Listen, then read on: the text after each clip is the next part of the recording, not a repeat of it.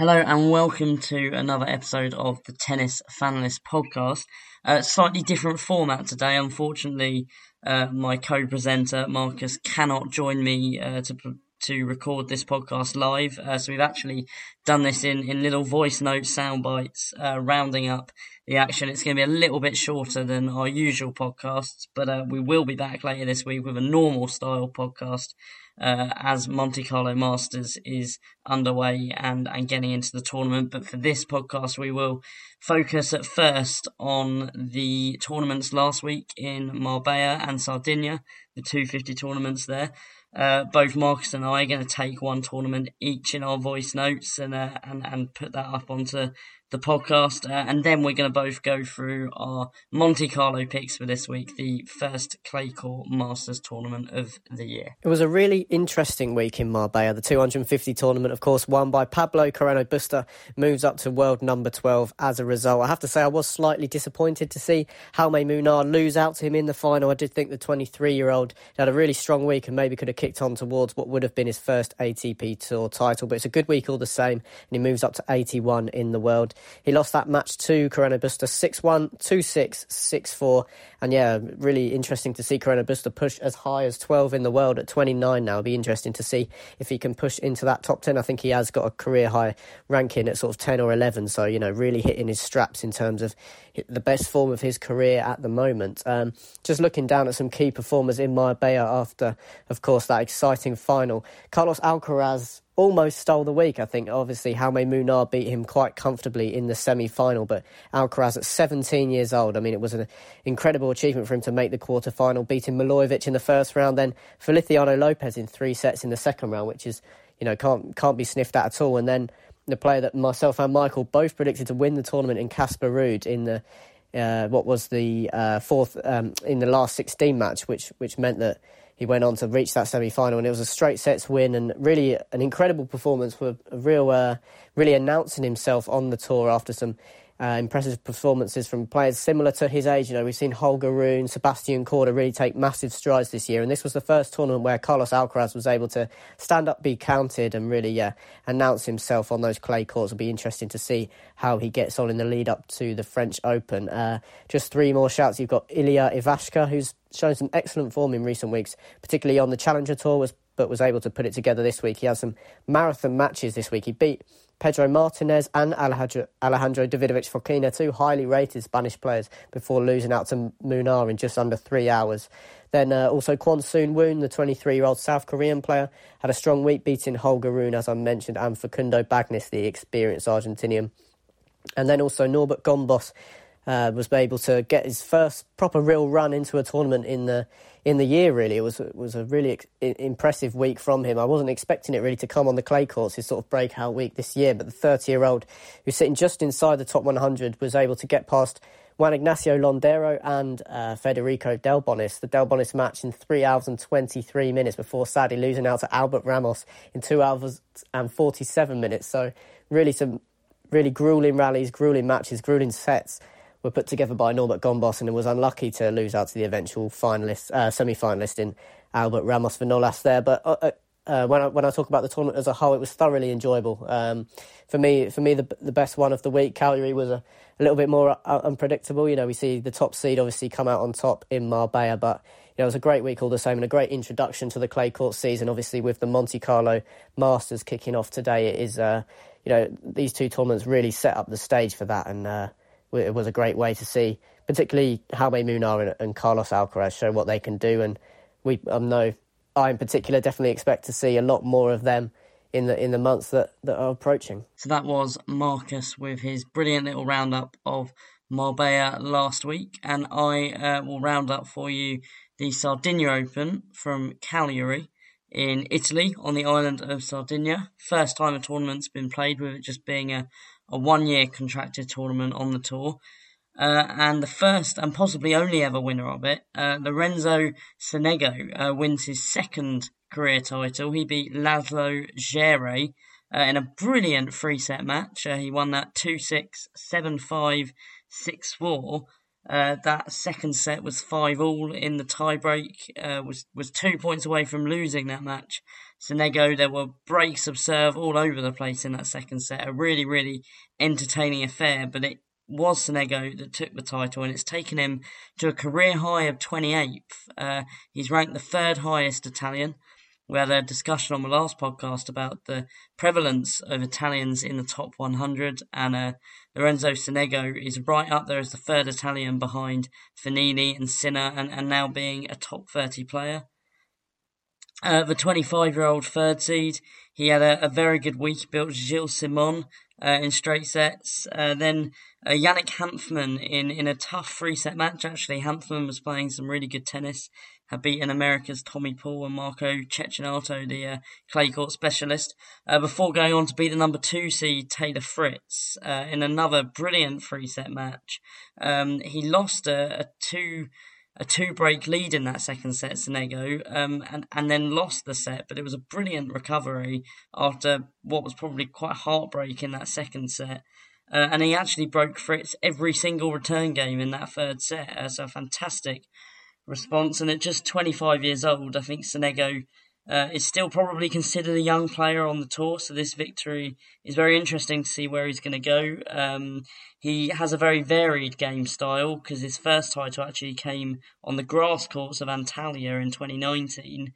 Uh, and of course, he got that amazing victory over Novak Djokovic at the back end of last year on the hard court indoor uh, courts in, in Vienna. So uh, really showing quality across all the surfaces. And now he's really some got a got a solid place in that top 30. It'll be really interesting to see where he goes from here. Uh, just a quick blast through some other results. Uh, number one seed Britain's Dan Evans. Uh, he was number one seed, but we all know that clay isn't his best surface. He lost his first match to the 19-year-old Lorenzo Musetti, really exciting player. Uh, Evans lost four match points in a final set tiebreak, um, losing it 10-8. Real heartbreak for the Brit there. Um, the world number 84, Musetti uh, went on to really challenge uh, finalist Laslo Djere in that uh, in the semi-final. Uh, sorry, no, quarter-final. Uh, he lost that one in three sets.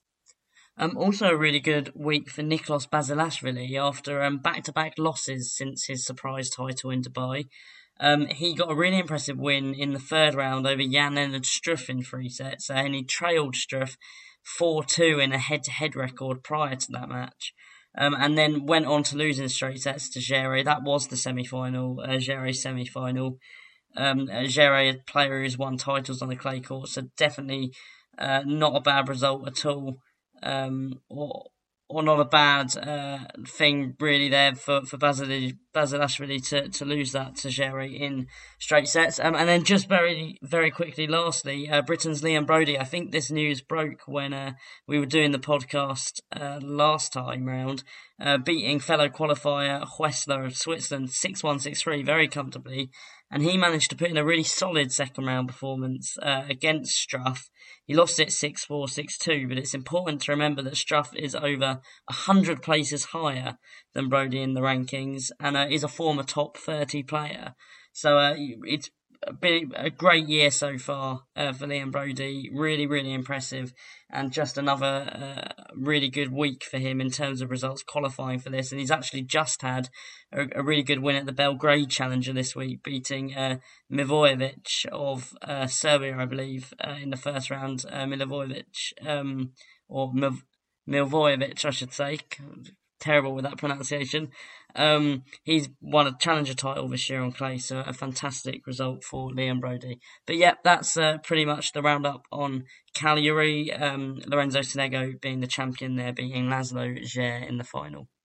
So that was the roundups of last week's tournaments. Uh, now we have Monte Carlo Masters, uh, the first clay court Masters of the year. I think possibly both mine and Marcus's favourite Masters tournament of the year, to be honest. We didn't get to have it last year um, after the coronavirus pandemic uh, cancelled it. Uh, so the last one being played in 2019 was actually one of the most bizarre Masters tournaments uh, f- from my memory. Uh, Fabio Fognini beat uh, Dusan Lajovic in the final. Two very unlikely finalists. It really shows that there could be uh, some upsets prone on this tournament. Um, we'll, as normal, just go through our predictions uh, going down from our quarterfinals. Um, and I think Marcus is gonna do his predictions first. I was very excited to get my predictions done for this one. Obviously, you know, a huge tournament and, and one that Rafael Nadal has won a ridiculous 11 times. So maybe that gives a little spoiler to who I've got as to win the tournament. My predictions, just going to run down my quarterfinals as we like to do.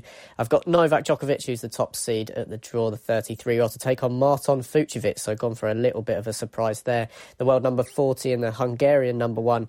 I've got him to beat Lorenzo Sonego in the first round, who of course won the title in Cagliari, but. Um, you know, I just think that that might play into his. He might be a little bit more fatigued, and Fucsovics is a, a, capable player on the clay courts. But most importantly and most significantly, I've got him to beat Sasha Zverev in the second round. The German player has a has a bye first up, and I just think Fucsovics, if he can show the form that we've seen him produce on the hard courts in in the recent sort of month or so, particularly uh, sort of starting off his upward trend in Rotterdam, then he can definitely push Zverev. And yeah, Zverev has, has struggled. If you take out Acapulco he's had a pretty desperate year so far, and um, yeah, he definitely needs to arrest that slide. But sadly, I don't, I don't, see that happening on the clay courts in Monte Carlo. Then I've got him to progress past David Goffin and make his way to the quarterfinals to face Novak Djokovic, who I've got to beat Jannik Sinner in the second round, which should it materialise, should be an awesome match. Um, yeah, that, that really is one that I'm particularly looking forward to in terms of the whole draw.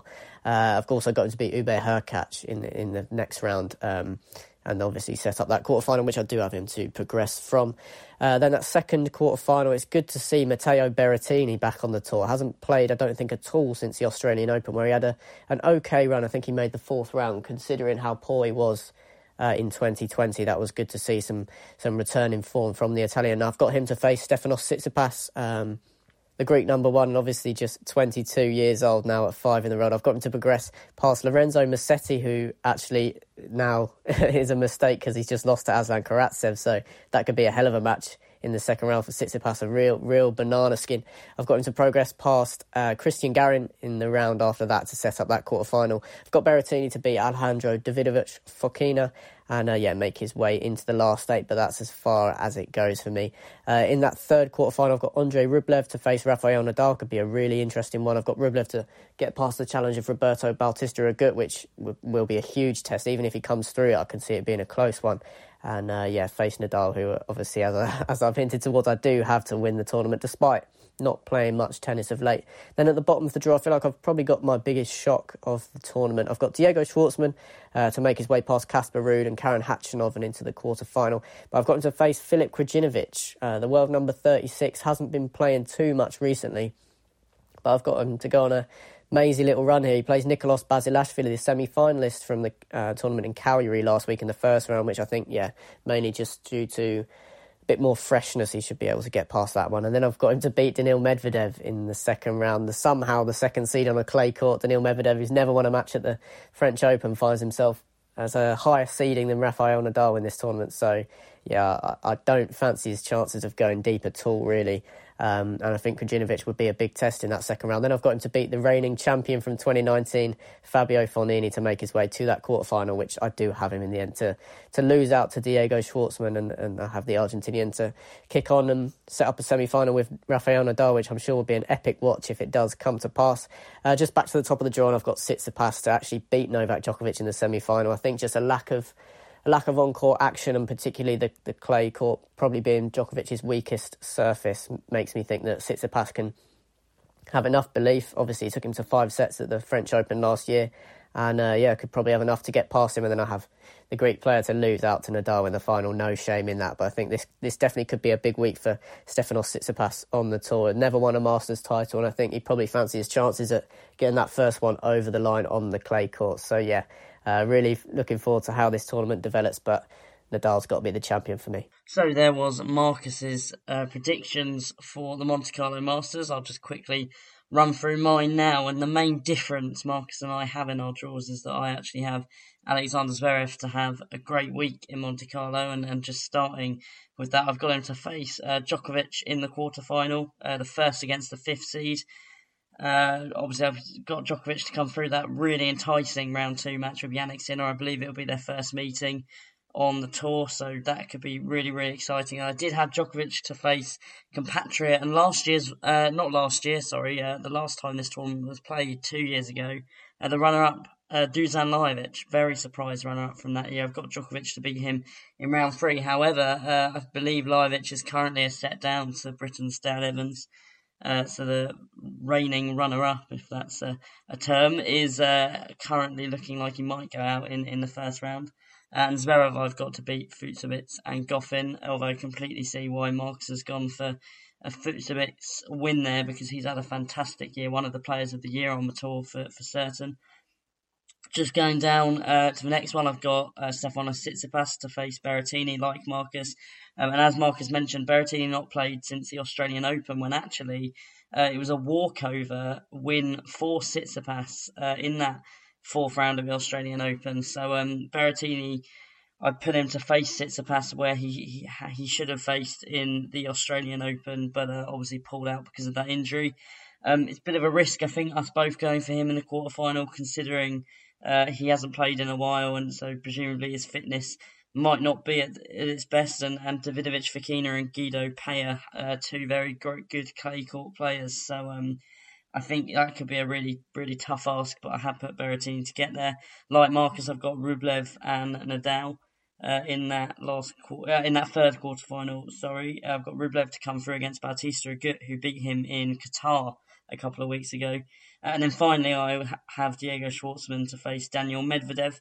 Uh, I've gone with the second seed Medvedev to get to the quarter, even though he really doesn't like the clay courts. He actually said some comments uh, the other day uh, about how he doesn't like anything about clay at all. Yet he's seeded second uh, over Nadal in third, who is the 11-time champion uh, and going for a 12th title. So um, yeah, it's kind of crazy when you see Daniil Medvedev uh, seeded second at Clay Court tournament, but I had backed him to beat Basilashvili and Kecmanovic. Uh, I've got Krajinovic, who Marcus has backed to this quarterfinal. I've actually got Krajinovic to lose uh, in round one. Uh, and then just finally in the last rounds, uh, so the biggest surprise and difference that I have in the draw is I actually have Alexander Zverev to get through against Djokovic in that quarterfinal.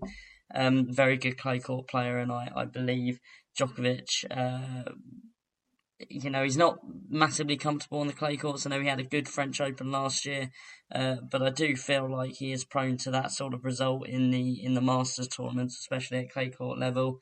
Um, and I've also got uh, Nadal Schwartzman in the other semi-final, which, as Marcus said, should be a brilliant match. I think Schwartzman uh, beat Nadal. I think it was in Rome last year, uh, and, and a man that we've seen test Nadal even at the French Open, and, and no one tests Nadal at the French Open really. So um, that could be really enticing. But I have got Nadal to win that, and I've got him to beat Alexander Zverev in the final. So both Marcus and I are going for uh, perhaps a little bit of an underdog finalist in Zverev and Tsitsipas, uh, as opposed to the world number one Novak Djokovic.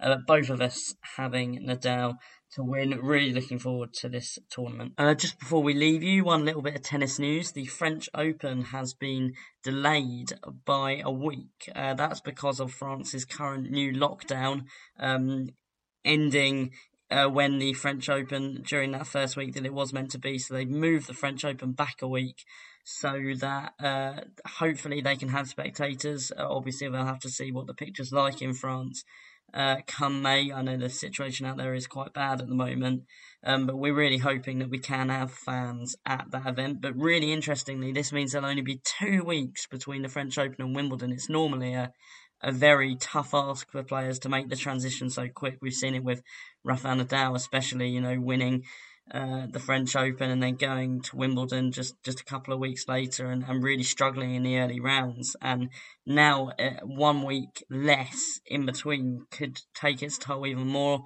on the older players. And actually, it might make Wimbledon more prone to, to some upsets. I actually feel like Wimbledon is the Grand Slam where you seem to see the youngsters coming through less of late. I uh, can't really think of any of the young players really having good runs at Wimbledon. So um, could be a really good uh, or, or, a really interesting factor on, on how Wimbledon plays out this year. Uh, but that is the news. The French Open is at the moment still going ahead as planned, which is brilliant news, but it is going to be a week later.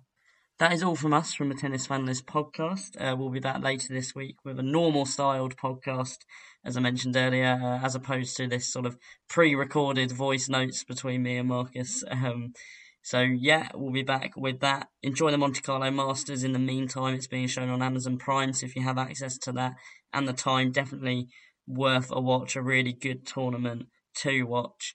Um, and if you haven't already, please follow us on Twitter at Tennis Fanlist and get involved with our predictions league on tennisdrawchallenge.com. Uh, and the group is Tennis Fanlist Podcast. Uh, you should just be able to join that group and get involved. Uh, thank you very much, and we'll see you later this week.